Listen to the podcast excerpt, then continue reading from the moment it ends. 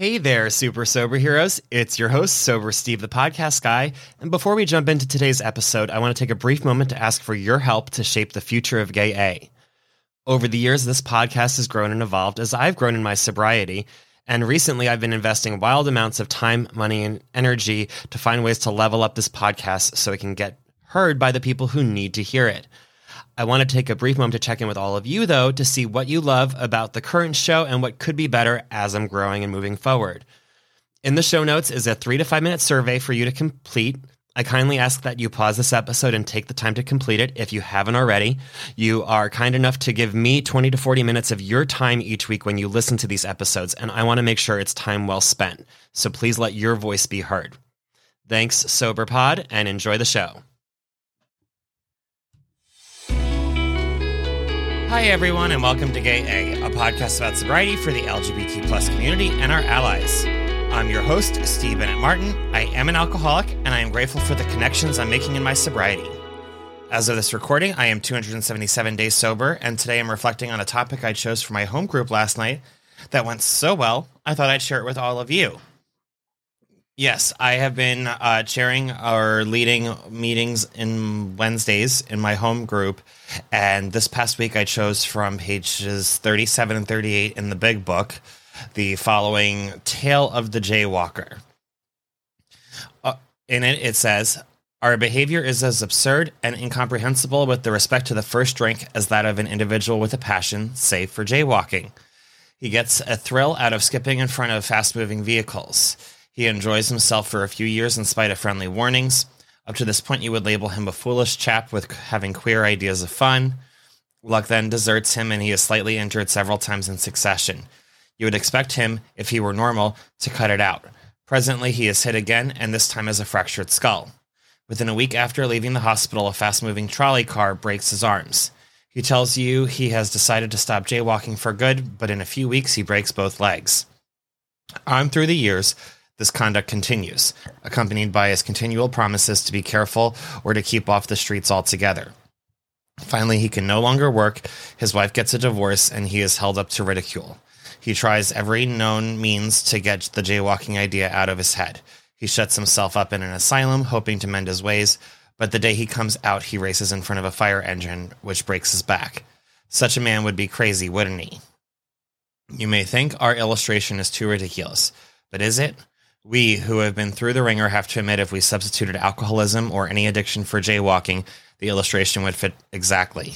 However intelligent we may have been in other respects, where alcohol has been involved, we have been strangely insane.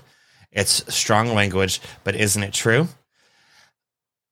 And that is the reading. I first had to get over the fact when I shared this with the group that a half of them, being from New York, were like, well, actually, jaywalking can be quite efficient under circum- circumstances as long as you're doing it safely, which just had me laughing because, I mean, how oftentimes did we try and tell ourselves that with alcohol?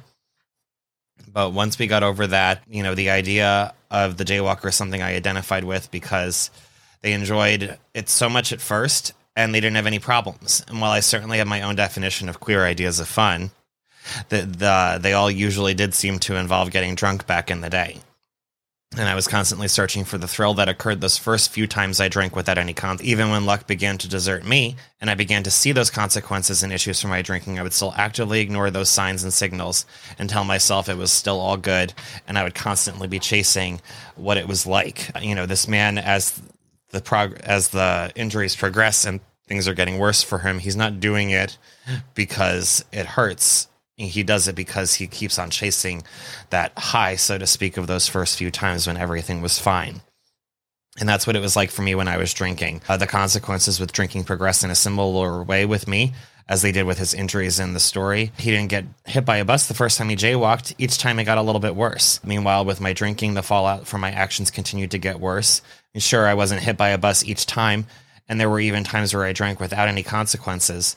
But overall, it was a steady downward slope whenever I was drinking and did have those consequences. It never got better.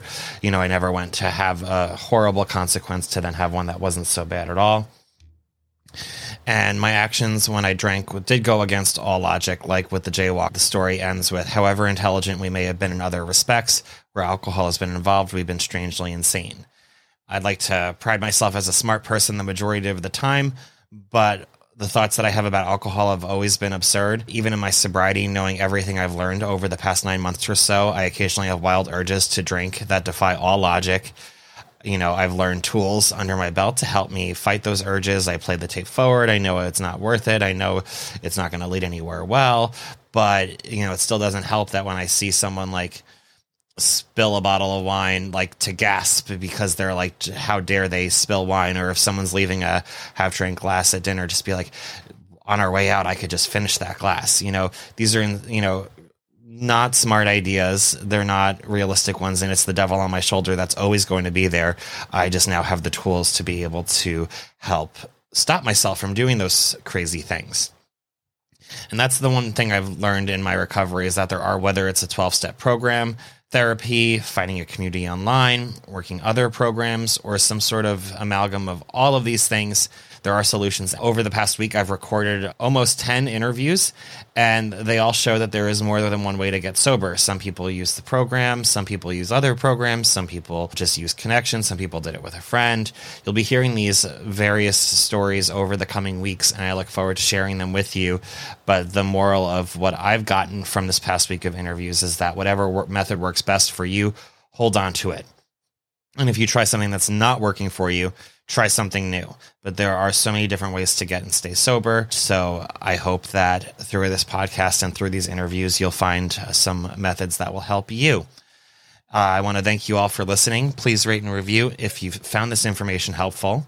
If you're interested in sharing your story, getting involved with the show, or just saying hi, please email me at gayapodcast at gmail.com. I'd also love to hear what you think about the Jaywalker story. And be sure to follow us wherever you're listening so you can get new episodes when they come out every Monday and Thursday. And until that time, stay sober, friends.